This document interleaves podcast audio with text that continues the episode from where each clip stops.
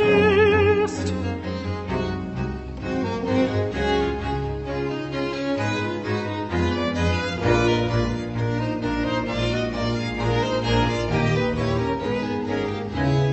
Hello, and welcome to the American Writers 100 Pages at a Time podcast. Um, as you know, we're working our way through The Baroque Cycle by Neal Stephenson, and we are coming to the end of it. Um, only, only this and, and four more episodes uh, planned.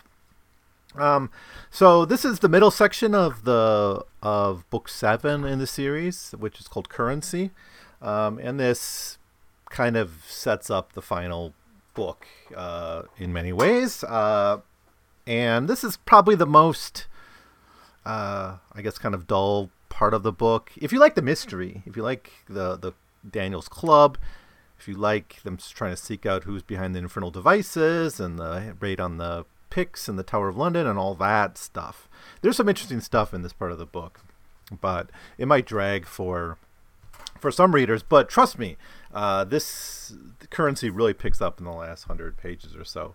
So this is just sort of, uh, you know, just continuing the story, pushing it along. And Stephenson's pretty wordy. He writes he writes big long books, a lot of descriptions. Um, but I think the most interesting thing in this part of the story, I guess, is the relationship between, uh, like the club and like how they get stuff done, right? How they actually are going to find people, and how they rely on fences and thief takers and other members of the of the lower classes. That you know, the lesson of the first book, in a way, Solomon's Gold, is that as smart as these people are, you know, they're not going to be able to figure this out without getting into the underground, right? And that's a realization that Daniel has by the end of the book is that somehow he's going to have to get his hands dirty a little bit, you know, live within the, the, the, lower classes to accomplish his goals. He can't do everything from like the Royal Society level of things. And eventually he will physically do this directly in the in the last book of the series. But for now it's uh, the club who's hiring this thief taker. Now, uh, I guess spoiler alert here, they hire a thief taker named Sean Partry who's actually Jack Shaftoe in disguise, right? So I know we've been you've probably been waiting, like, where's Jack Shaftoe really in all this? You know, who is he? Um, it's it's he's he appears in this part of the story as this character Sean Partry. I guess the clue is that he's illiterate. I was wondering in an earlier episode if he ever like had to learn to read for this job that the king gave him. Uh, apparently, he's still illiterate, um, doing all these things he's he's done.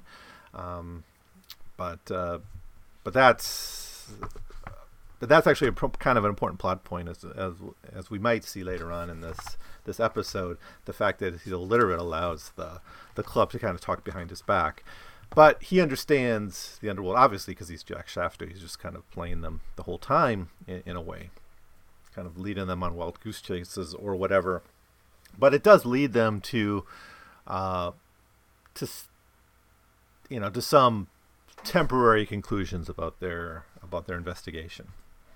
So that's really all there is to say about this part of of the book. Um, it's it's just the investigation, right? It's the last part of currency that really gets kind of exciting, where we get a little bit of action. Um, now, everything here I'm going to talk about in this part of this episode takes place between June 18, 1714, and July 12, um, 17 14, so it's only um, a, a, handful of weeks, and most of that is is is this is a stakeout.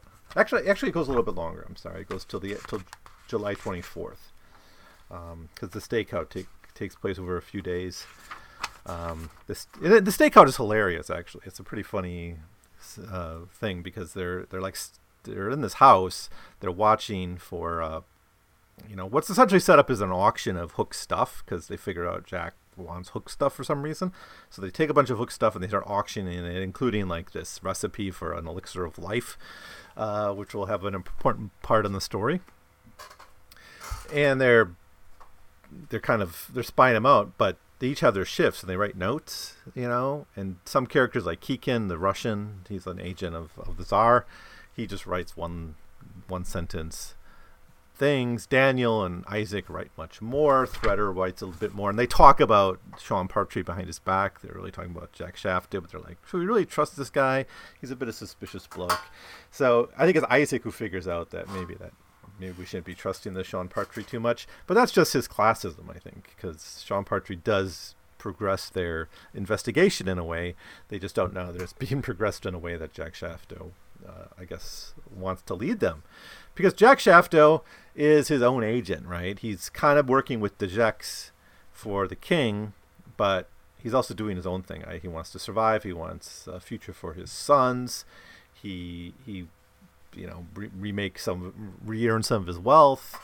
Uh, he wants revenge against Gex. So he's got a broader ambition here that that makes him a possible ally to the investigators, even though they don't know that they're talking to uh, Jack Shaftoe, at least not yet.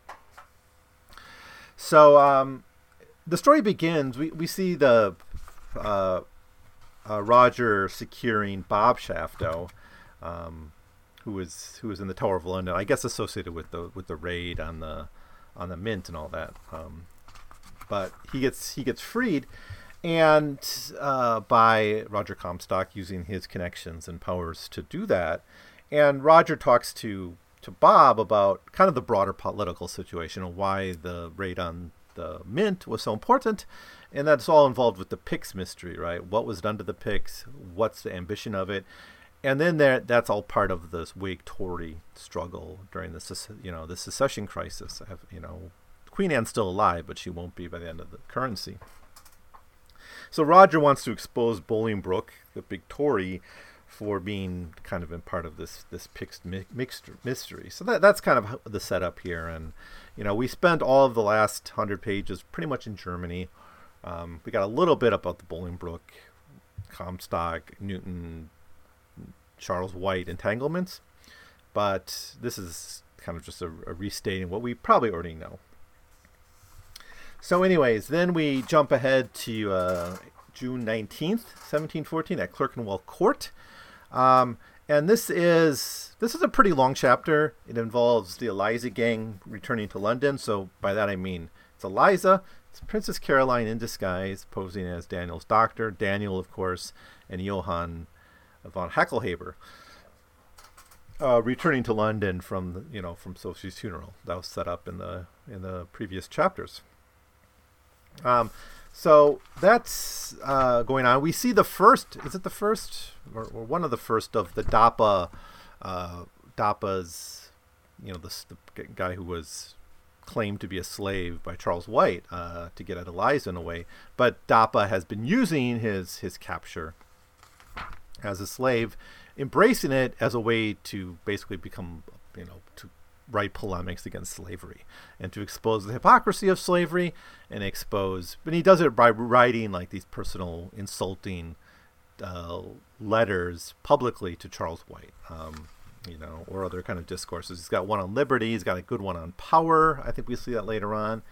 Um, and eventually this all culminates in the final book with a duel between charles white and dappa which which dappa dappa wins it's a fun little something because they use uh, howitzers artillery for the or like these hand artillery things for um for the duel which is pretty hilarious.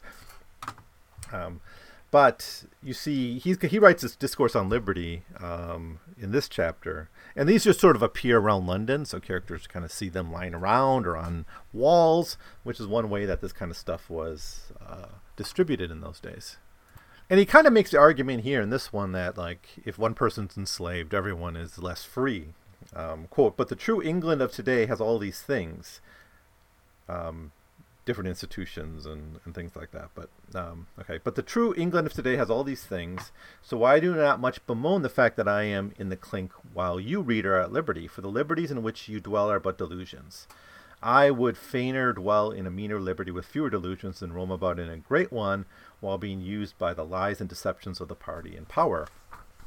End quote. I guess if I have one criticism of the Dappa storyline, actually I have a couple here, um, and maybe I'll repeat this later on. But one is that Dappa seems to reduce this to a Tory versus Whig conversation, which fits thematically with the book, but both Whigs and Tories, you know, were involved in the slave trade, right? It wasn't like the debate in 18th, early 18th century England about slavery was, you know, where the Whigs were somehow against it, right? So somehow Dappa is because Charles White's a, a Tory, he's sort of, I think, putting the Tories in the hands of like the pro-slavery party, applying the Whigs are the more, you know, the anti-slavery party, which is not true, I guess. So I, I guess Dappa's I don't know if this is Stephenson's mistake or just the way he's characterizing Dappa.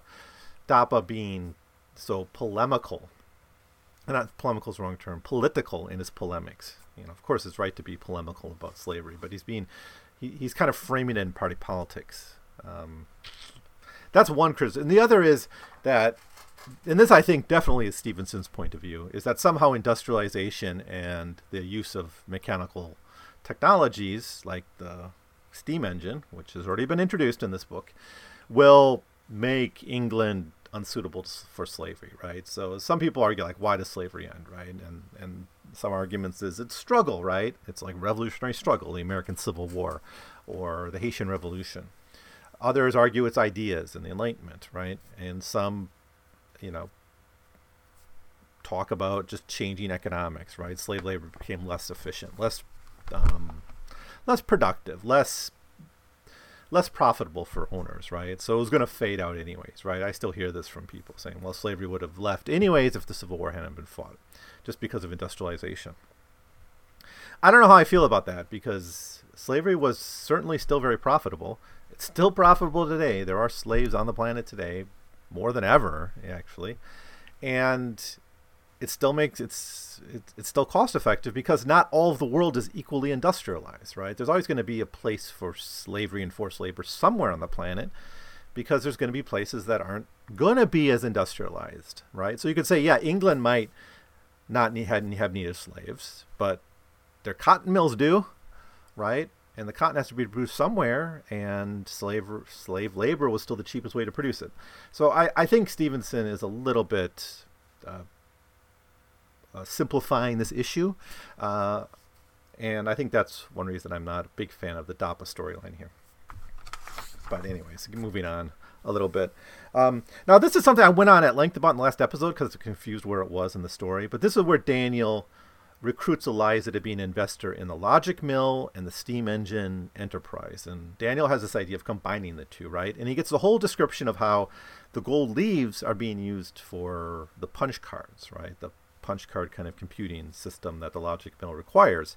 We saw the him working on all this stuff with paper cards and in Massachusetts, but now they're being melted down into gold, right? And eventually, this is going to be the Solomonic gold is going to be used. It's, we see in the we'll see in the next episode how Daniel basically sells it to well, trades with uh, Peter the Great for the gold for real gold, and then has this all stuff sent to Leibniz, uh, who's going to be finishing up the logic mill, and who's kind of an agent of of, of Peter the Great by this point. Um, so it ends up with Leibniz, you know, but kind of ends up with Peter the Great, you know, in in some in some sense. Um, but the key point here is like first like this is really about industrialization, right? Which may be why the Dappa section is here too. Um, because I think Daniel just talked to Eliza a little bit about slavery, and this issue of industrialization and slavery comes up a little bit.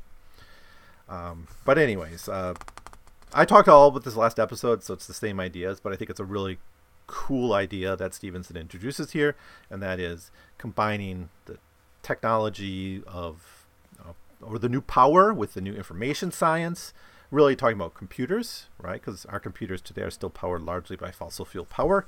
You know, you just plug it in, but that power, you know, most likely is coming from like a coal plant somewhere. So we're still reliant on this this this system that's he's imagining having its roots in the early 18th century. Um, Eliza here, uh, she becomes less of an interesting character in in volume three overall. I'd say she's just sort of hanging out with. Uh, she doesn't do that much. She's just sort of hanging out with her son, Johann, and Caroline, Princess Caroline. She's. I mean, I know Stephenson's trying to present her as a shrewd investor and brilliant, and not someone who can be easily taken advantage of, but like the adventurousness of Eliza's character is, is kind of taken away from her, and she's like just like a kind of a boring accountant in this section, you know, saying, "Hmm, I, you know, that's a good idea, but are the returns going to be, you know, enough for my investment to make to to make sense?" And Daniel's like, "No, this is like an almost like an adventure. This is something you're going to be in the new thing." And she just kind of comes at it as a typical stockbroker and commodities trader. Uh, which of course is part, part of her character, but she's so much more interesting in Volume Two. I, I, do I do wonder if Stephenson just didn't know what to do with Eliza in this part of the story. Um, you know, I said many times. I think basically her story ends with uh, with the scamming of von Hacklheber. Right after that, she's just sort of flipping around. She she does things behind the scenes here in this book, mostly kind of helping Jack out in slight ways. Um, kind of some final payment of the debts that she owes Jack, um, which is, I think, another problem in Eliza's character is she, the way she treats Jack all all along is kind of not the best considering what he did for her. Um, way back in King of the Vagabonds, um, but he, he she she starts to help him a little bit here. Maybe I'll talk about Eliza in a, in a final episode where I go over some of the characters. All right. Anything else here? Oh, then we have a meeting of the club. This is all in the same chapter. As I said, it's a long chapter. We have another meeting of the club, and basically they decide they're going to have to hire a thief taker. And so this is where um, the reach out to Sean Partry. I forget who it is that mentions it. It, it must be like a Ar Arlong maybe, or might be Threader, because it turns out ha- half of the people in the club are somehow connected to the conspiracy themselves. So, so I, I, forget who it was that says we should reach out to this guy Sean Partry, but that's what happens. Sean Partry is the is the thief taker. They they sort of hire the club hires to help them capture Jack Shaftoe. Um, so then we go to Westminster Palace, which is has a short chapter, which is just a letter that Daniel is writing uh, to uh, to Enoch Root um, back in Massachusetts, back in Boston, and he does different things in this letter. It's kind of a sum up of of what we already know about the investigation, where it's at, where it's going, about the politics of the time. On a more personal note, the letter does have these orders, to, or orders, suggestions to Enoch Root about how to handle Godfrey's education and his upbringing if uh, the likely event that, that Daniel does not return. Um, now, this letter also gives you the sense of, of Daniel being torn between many different uh, obligations, right? He came here to resolve the calculus dispute. That's what he thought uh, he was coming there, but it turns out he's doing all these other things, right? So the letter's always interrupted, and I think that's uh, it's a, it's a it's a clever approach here, where you see him trying to write something Enoch Root, and then he got called away to a coffee house or got called away on some political political business. But um, one really cool thing here is we get a we get a description of, of Jack Shaftoe, which I don't think we ever as descriptive as this book is. You know, we don't get that many descriptions of what Jack Shaftoe looks like. He's obviously good looking in some ways, but uh, what does he say? He because he describes Sean Partry middle 50s, right? So that's the hint that we're talking about Jack Shaftoe here. But he says Sean Partry is conspicuous among thief takers by his age. I should estimate he is in his middle 50s, and by a bearing I'm tempted to call dignity wanting in the others. He has a good head of hair, only a bit. Uh, only a bit thin on top, blonde going gray, and sea green eyes. He has an excellently carved set of teeth, but displays them rarely. He has a trim figure, unusual, in a profession that consists largely of loitering around taverns. But any illusion that he is essentially fit is dispelled when he begins to move, for he's a bit halt and a little bit lame, stiff in the joints and given to his frequent sighs and grimaces that hint at pains eternal. All this makes sense because, you know, Jack's been through a lot of physical trauma throughout his his life at this point. He's gonna get he's gonna get more. Um, so anything else? Um,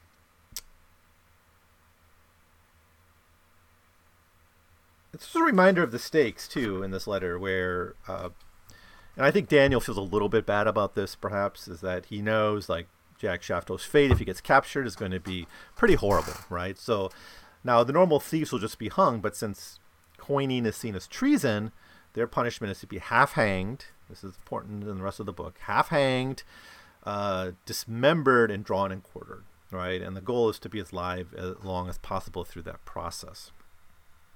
Right, um, so it's even hinted here that maybe a deal can be struck with Jack Shaftoe to give him more lenient treatment, like basically a quick death rather than a, a slow, painful, painful death. You know, the, the British are, you know, they're somewhat civilized. That's a joke that actually Stephenson makes towards the end of the book, where, you know, I think there's a mob at the end of the story. I won't give it away now, but it'll be in a few episodes. There's a mob at the end of the story, and I the King George says, or someone in the court says, "Why don't you just shoot them?" And Duke of Marlborough says, "You know, we're more civilized than that, or at least we're trying. We or we do this all the time, but we're trying to turn a new leaf." Or kind of makes a joke that you know this England, you know, we're still not in the Enlightenment concept of human rights, obviously.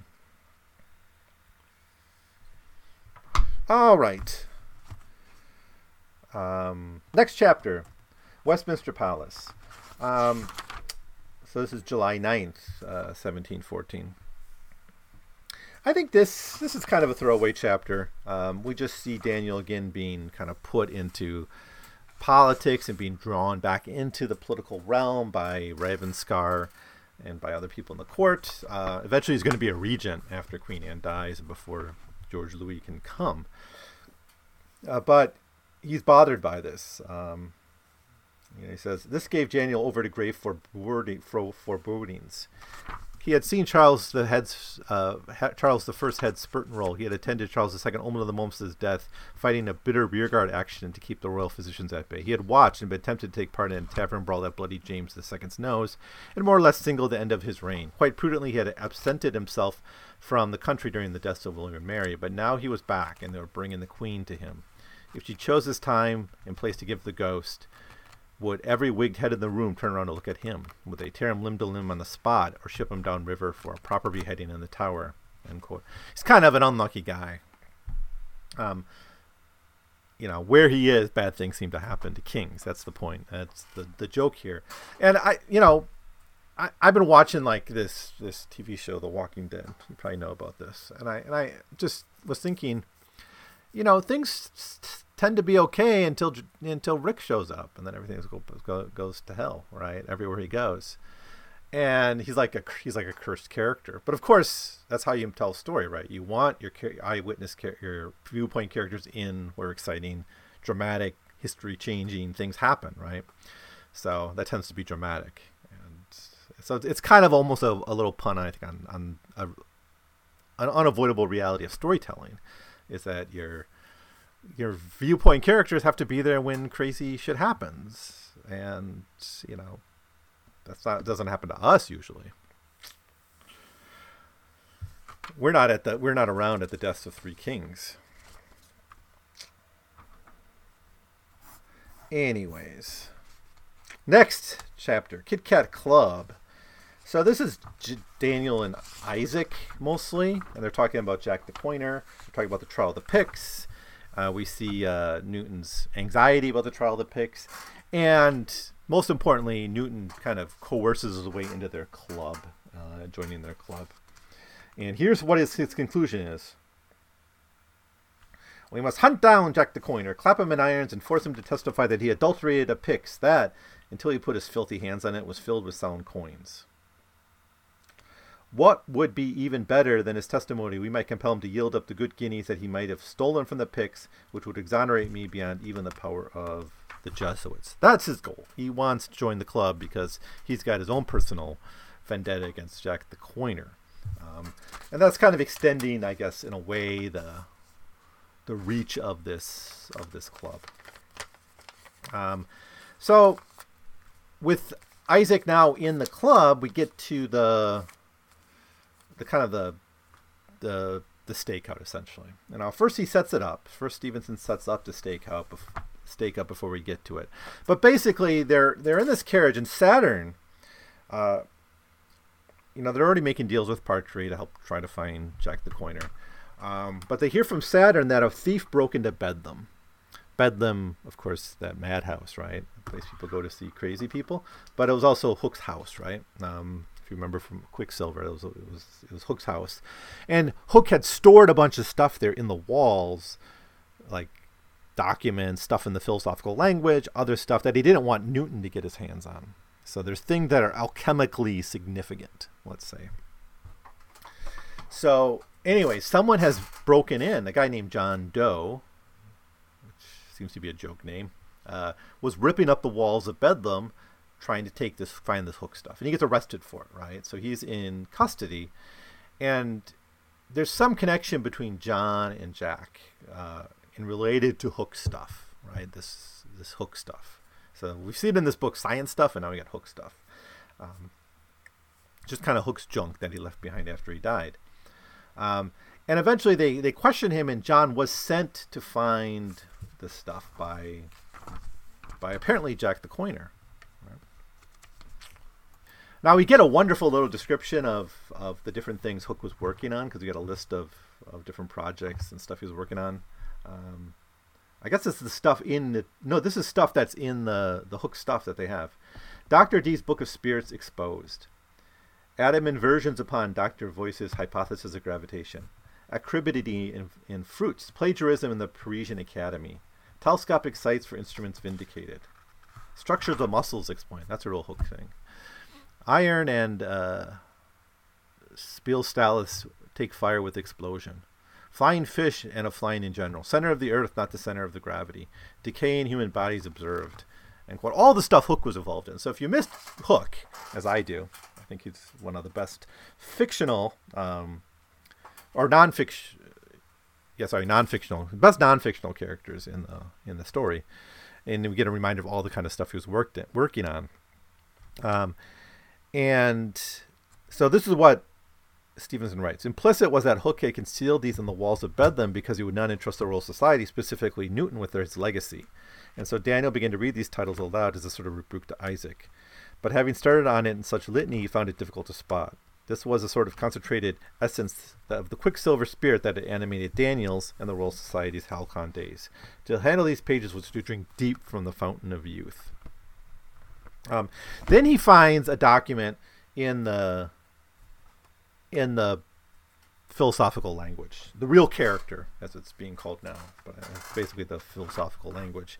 Now, only a few people can read it. Like Hooke could have read it, Christopher Wren, I guess he's still kicking at this point in the story.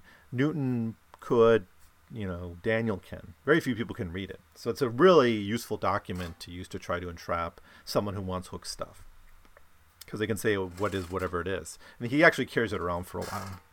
Um, now, there's kind of a re- revelation at this point in the story, is because this document talks about a surgical procedure on a human male aged two score and three, right? uh, so uh, 43, uh, who become ill with the stone, a stone in the bladder. And Hooke perfa- per- the lithotomy, which is the removal of the stone from the bladder. Now, we only know of a couple characters that this happened to Pepys and um, Daniel Waterhouse. But here's what it says in the document. The patient died as often happens of shock. No pulse was evident, whereupon the learned fellows I spoke to earlier emerged from the place of concealment from which he had been observing the procedure. And anyways, they they give him basically like a magic potion. Quote. Uh, uh, he, he, he even skips a page, so some of the details aren't here, but it says the result: a small quantity of a light-bearing compound placed on the mouth of the dead patient caused his heart to resume beating and cured him of his shock. Several minutes after, he came awake and professed to have no memory of what transpired. The alchemist had by then departed, taking all the residuals of the receipt with him. End quote. So I guess that was Enoch Root gave him this which is how I guess Enoch grew to staying alive is with this alchemical recipe, and it's somehow connected to the Solomonic gold, right?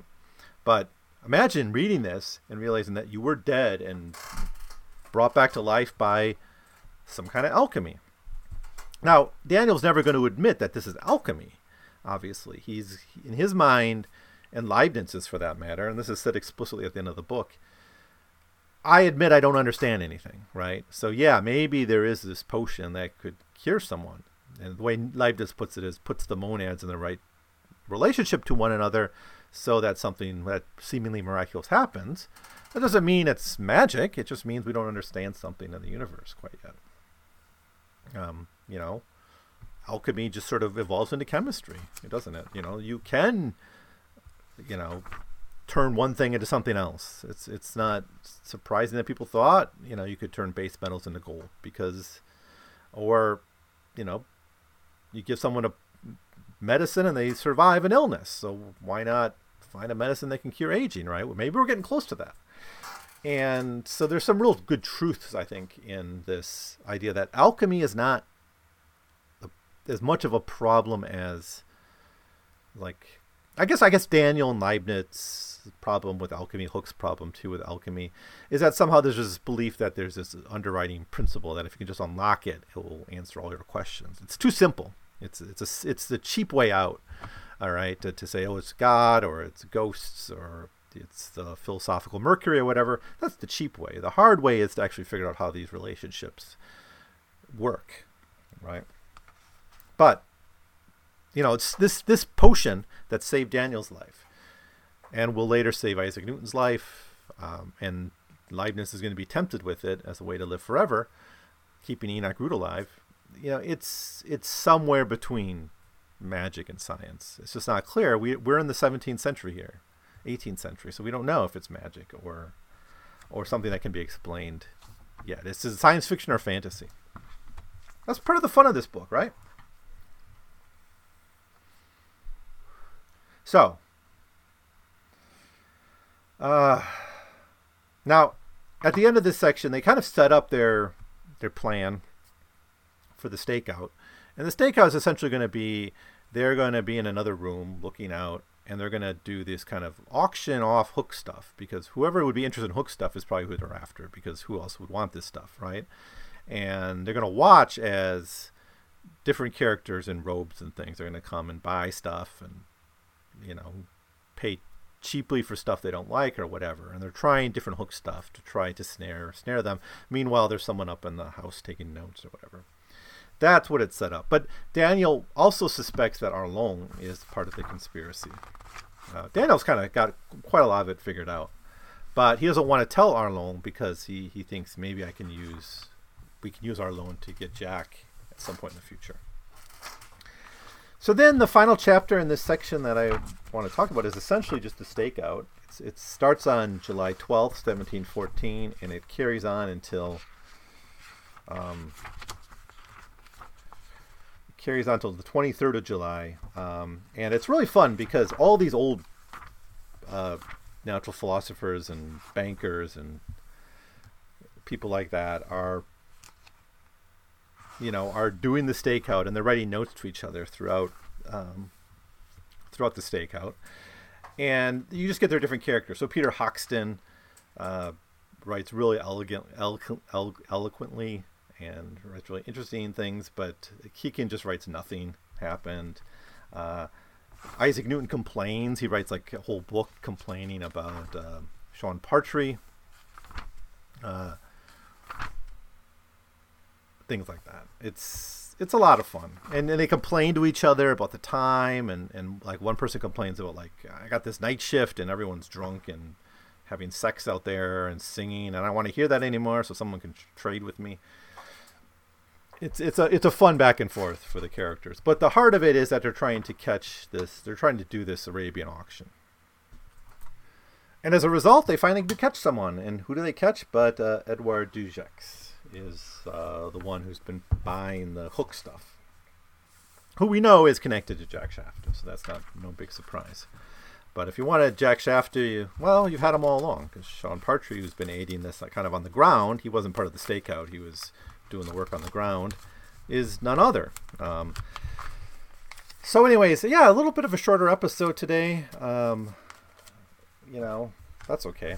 Um, this series has been going on long enough, anyways. Uh, in the next episode, we'll cover pages 509 to the end of currency, which is page 623. Um, yeah. Um, so we'll finally get, you know, Jack Shaft will be ex- revealed. Um, a lot of other fun stuff. A duel between Jack Shaftoe and de Gex happens. Uh, so that'll be it for now. Uh, let me know if what you thought of this section of currency. Um, I like it. I like I like this book a lot. This is my favorite part of currency. I think uh, the final chapters are are uh, a little bit funner to read, I suppose. More revelations. Um, this is you kind of feel like you're on a stakeout in in reading this section of the story, but there's some really great stuff still with. Uh, um, I guess the revelation about Daniel's surgery um, and how he owes his life to some kind of alchemy. Um, you know, Eliza and Daniel in the logic mill. It's a nice little. It's more better Daniel moment than an Eliza moment, frankly. But uh, but yeah, um, I guess that's gonna be it for now. So I'll see you next time. Thanks, thanks always for listening.